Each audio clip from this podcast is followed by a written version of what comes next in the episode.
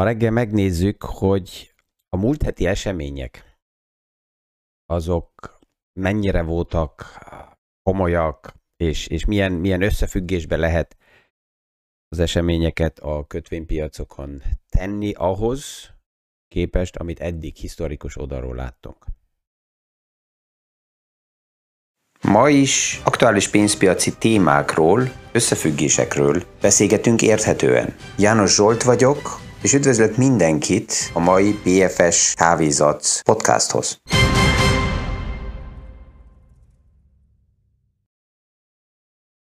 Tegnap és tegnap előtt már beszélgettünk arról, hogy a tőkepiacon, és főleg ott a kötvénypiacon, a múlt héten olyan, mint egy ilyen, nevezzük mini földrengés történt, és ez a földrengés oda vezetett, hogy nagyon-nagyon erős volatilitásba került a piac, az egyik oldalán a kötvények oldalán, tehát a kötvények része, kötvények piaca, és a másik oldalon pedig egyből a részvények is reagáltak erre.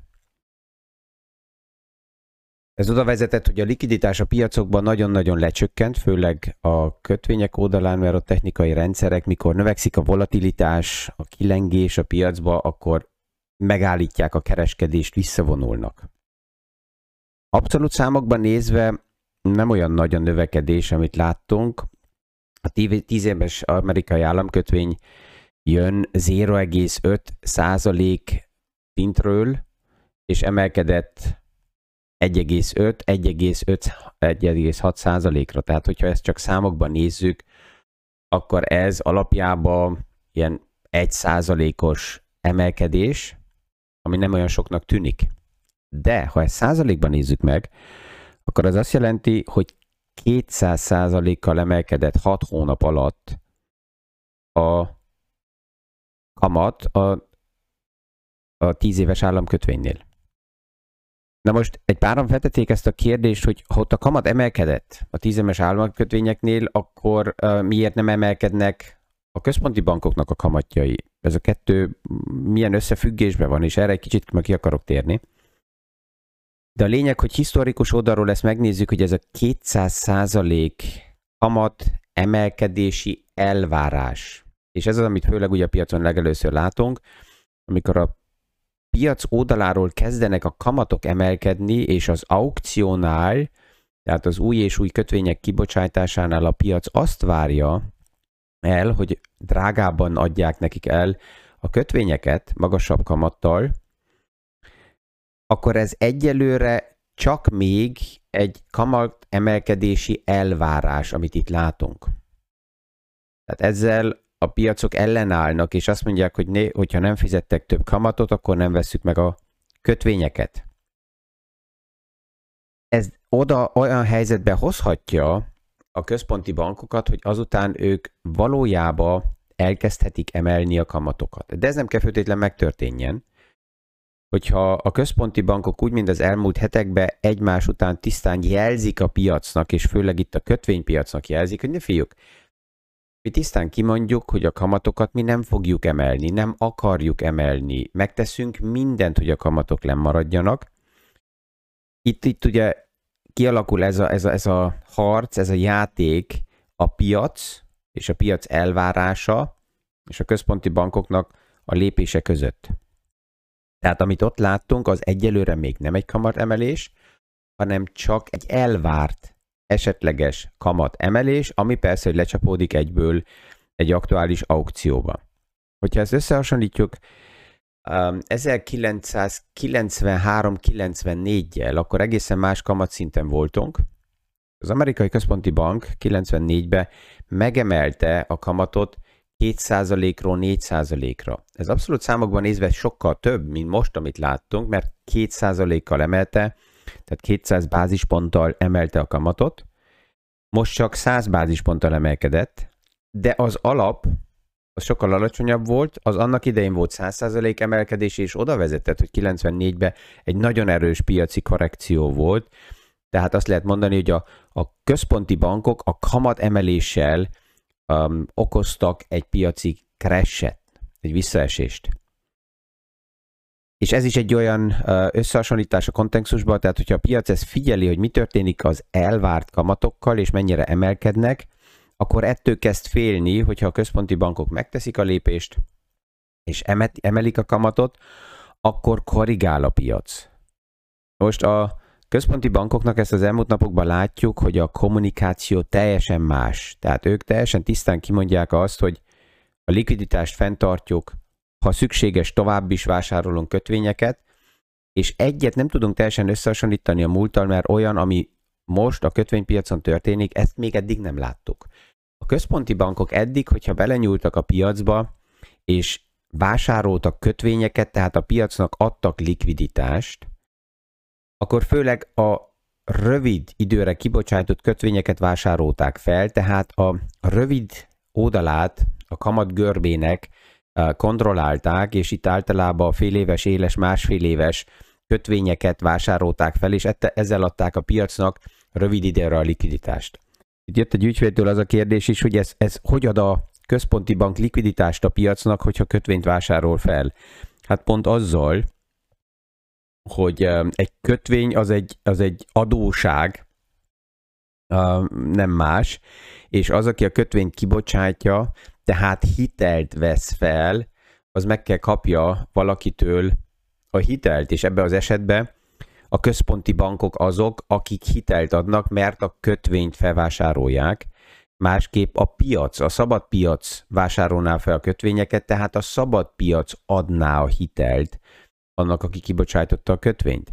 Ez ugye ez egy olyan érdekes összefüggés egy privát befektetőnek, egy privát ügyfélnek, a, fogalmak is egészen mások, mint amit ő ismert, mert hogyha ma én, mint privát ember felveszek egy hitelt, és oda mennék a bankhoz, és azt mondom, hogy én kibocsájtok egy kötvényt, akkor furán néznének rám.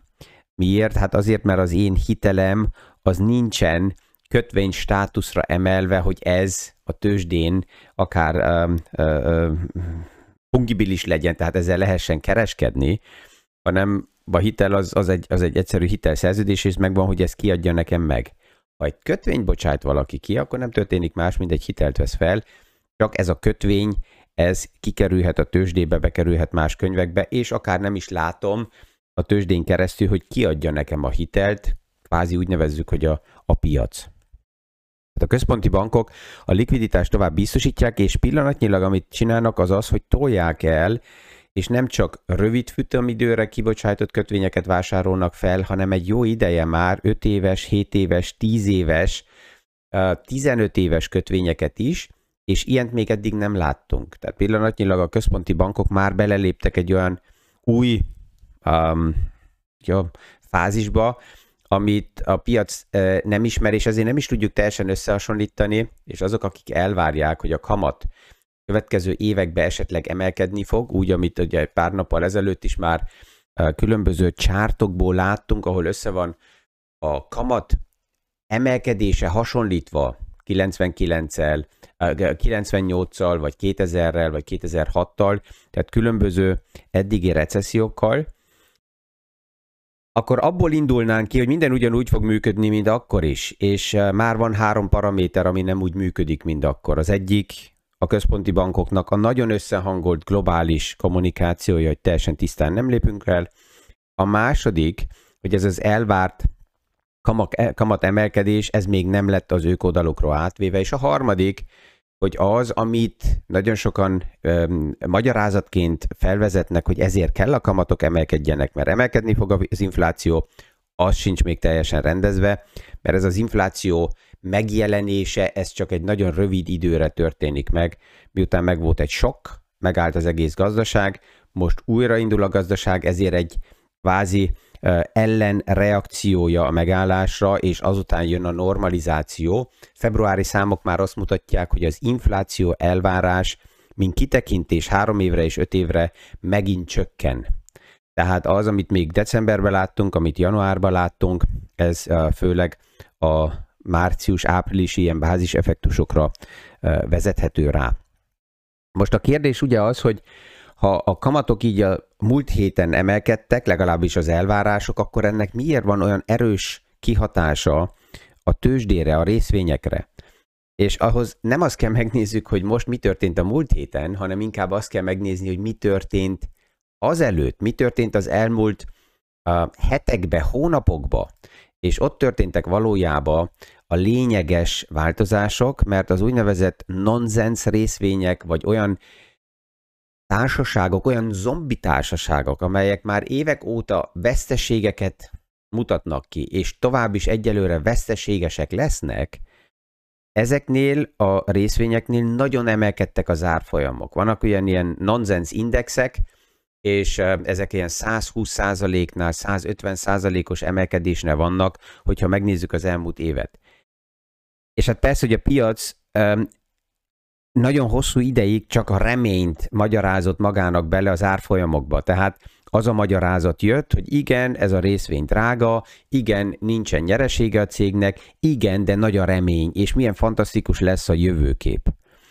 És ezt vette meg a piac, ezt adta el saját magának. Na most, hogyha a kamatok elkezdenének valójában emelkedni, és ezek a cégek nagy részt el vannak nagyon erősen adósodva, hitelekből finanszírozzák magukat, a kötvénykibocsátásokon keresztül is jutottak pénzhez, hogyha a kamatok elkezdnek emelkedni, akkor ezeknek a cégeknek ezt nagyon nehéz lesz tovább finanszírozni, és erre ébred rá a piac, tehát erre figyel fel, elkezd egy kicsit racionálisabban gondolkozni, hogy ez az rengeteg remény, ami be volt pakolva az árfolyamokba a tavalyi év folyamán, és ez az egész árfolyam szárnyalásokba, hogy ez, hogyha a kamatok emelkednének, akkor nem finanszírozható. És ez, ez az oka annak, hogy ez a része a piacoknak sokkal erősebben reagált.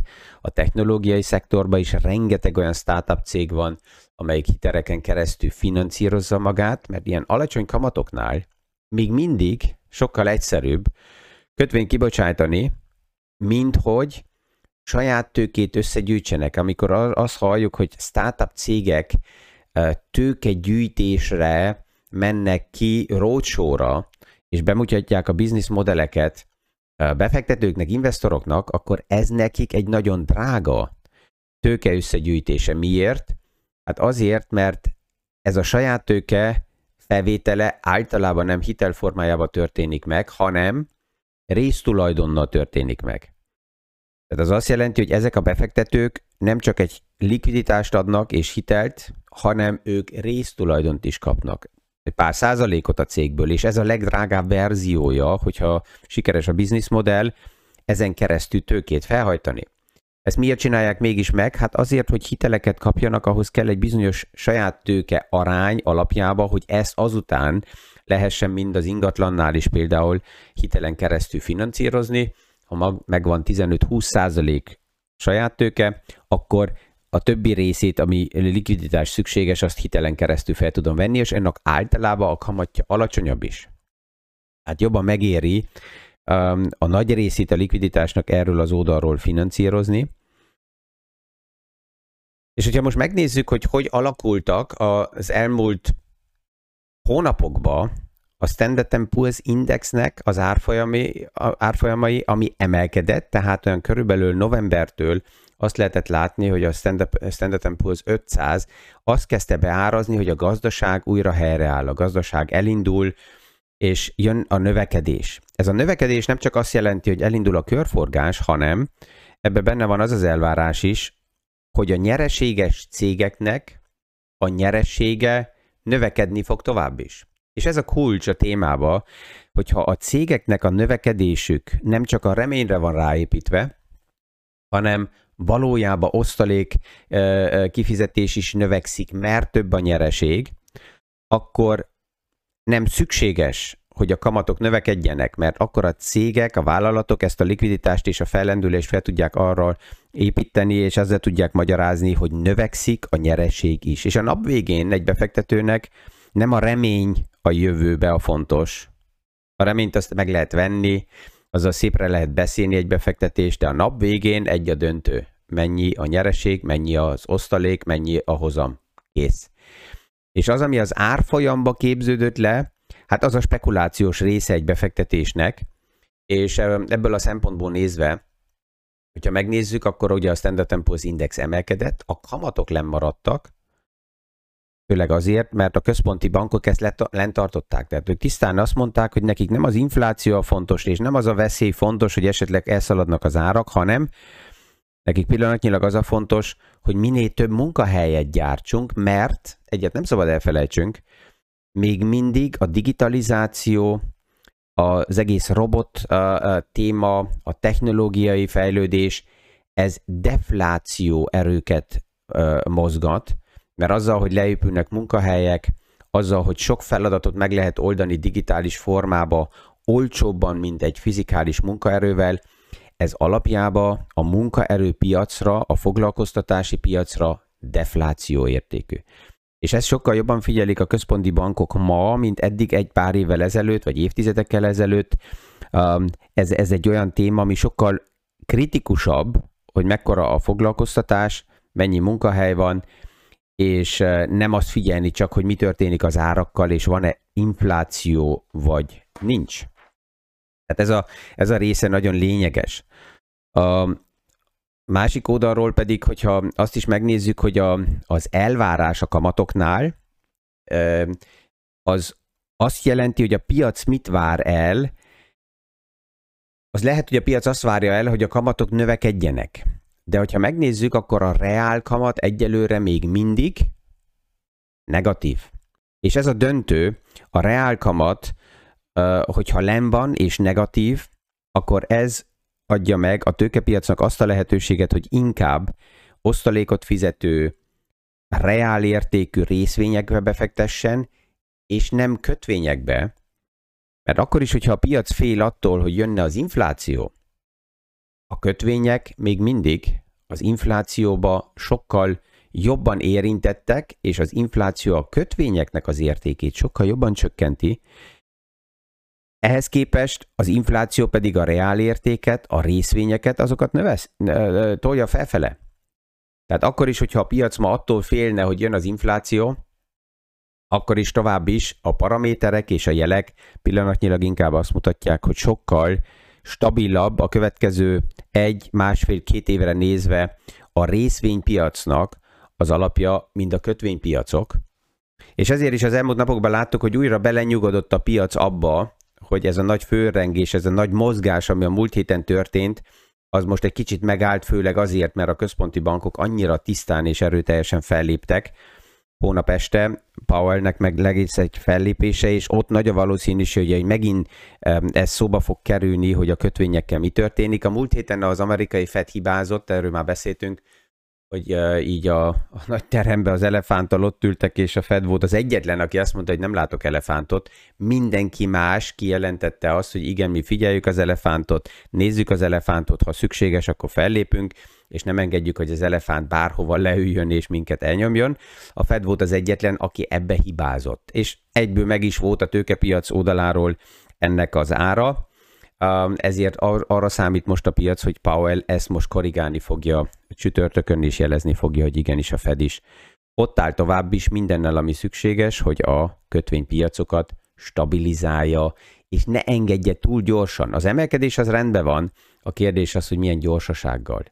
Ez az emelkedés, amit most láttunk az elmúlt hat hónapban, hogyha ez megtörténik öt éven keresztül, akkor minden rendben van, mert erre a gazdaság tud reagálni, a hiteleket át lehet ruházni, és azok, akik nem életképesek, azok lassabban uh, ki tudnak a piacból szivárogni. Hogyha ennyire gyorsan reagál a kamatugrás, akkor az a baj, hogy erre a gazdaság nem tud reagálni, és ezért volt ennyire erős a múlt heti földrengés.